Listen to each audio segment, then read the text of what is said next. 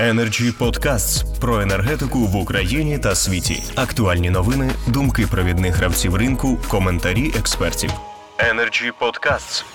Детек-сети, как бы, которая у себя объединяет пять регионов, да, пять больших а, операторов систем распределения, там и два мелких, мы как раз давно смотрим в эту сторону, как бы мы тоже являемся одним из членов вот этой Европейской ассоциации DCO, операторов систем распределения. Мы следим за трендами, общаемся с коллегами, с европейскими, а, четко как бы отслеживаем все технологии, там, обмениваемся опытом и так далее. Это если с точки зрения того, что мы ну, понимаем, что нужно делать. Да?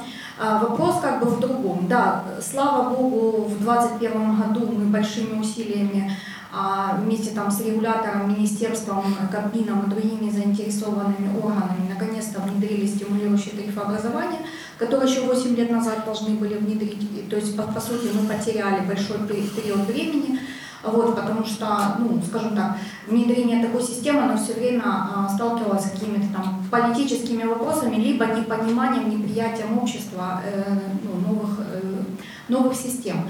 Значит, о чем хочется сказать? Да, в целом, а, благодаря тому, что мы внедрили регулирование, инвестиции по всем нашим компаниям где-то увеличились в среднем на 53%. И самое главное, что мы подошли качественно к изменению самих инвестиций.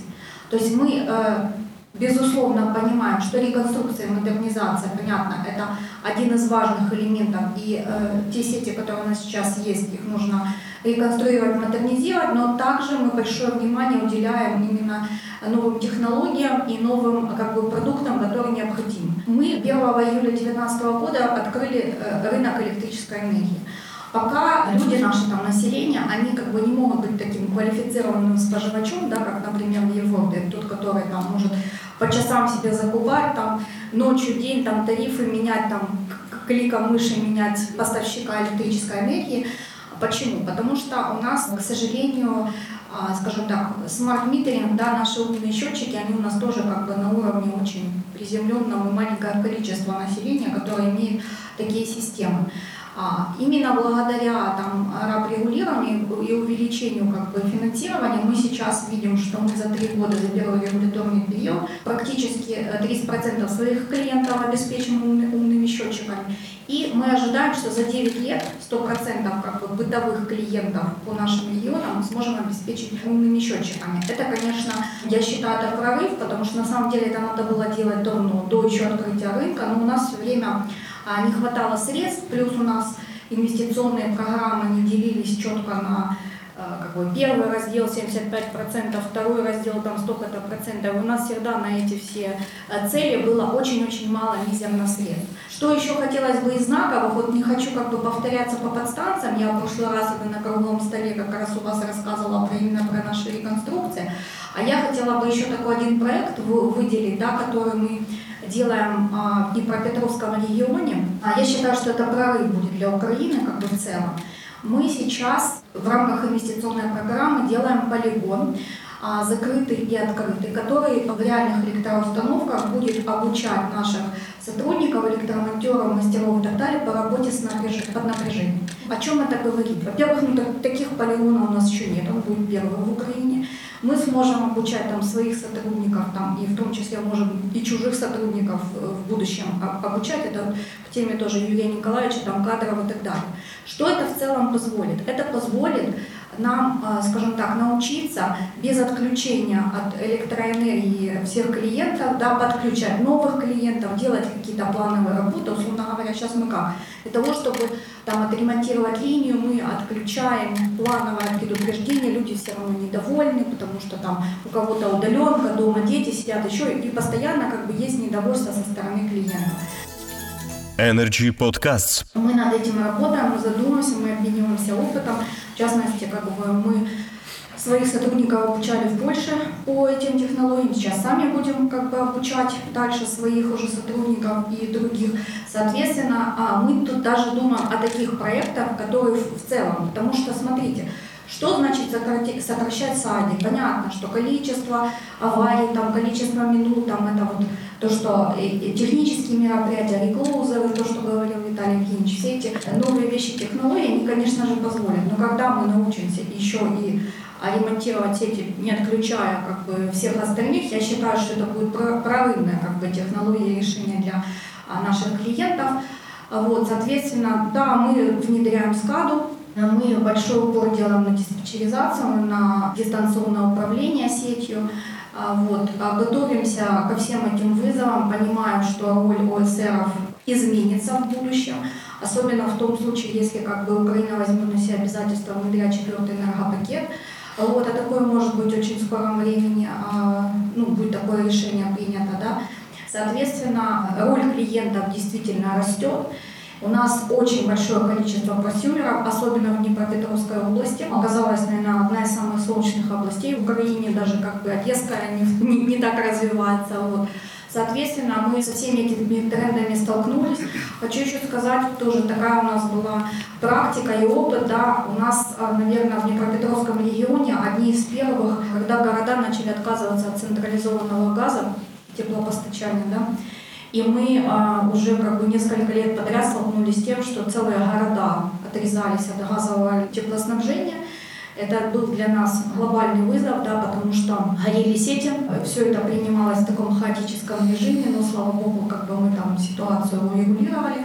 Поэтому я думаю, что ну, такой, наверное, тренд будет продолжаться с, уч- с учетом цен на газ, плюс развитие электромобилей. Да?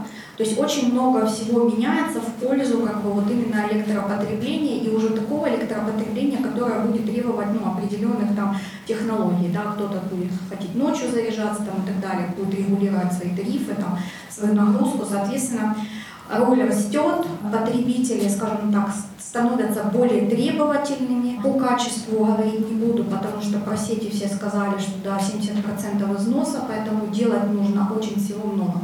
Теперь ключевой вывод, и э, ключевой тут, тут есть представитель банка, поэтому я, наверное, сразу скажу, в чем есть проблема. В прошлом году, когда внедряли стимулирующий тариф образования, все как бы в методологии все хорошо, все хорошо, но только не докрутили ряд моментов.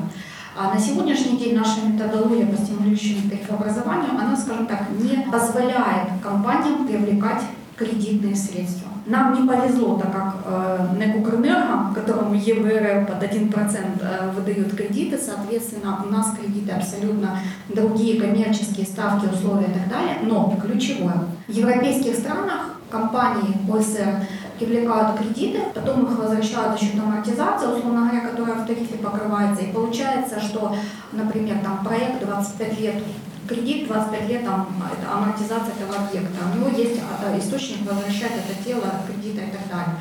Понятно, проценты за счет нормы доходности.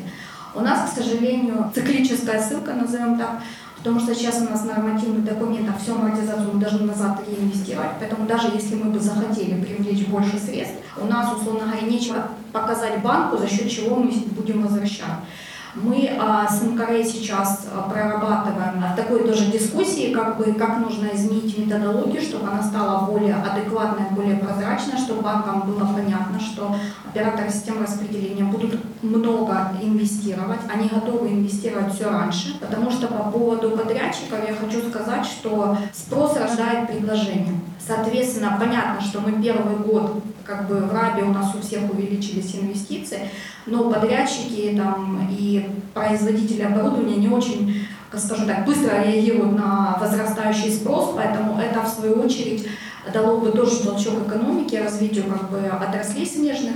И я хочу сказать, что в прошлом году, когда внедрял, внедрялось РАБ регулирование, Центр экономического восстановления, который при Кабмине был, они как раз сделали исследования и показывали, как внедрение стимулирующего тарифообразования поможет развитию сумежных экономик. Да?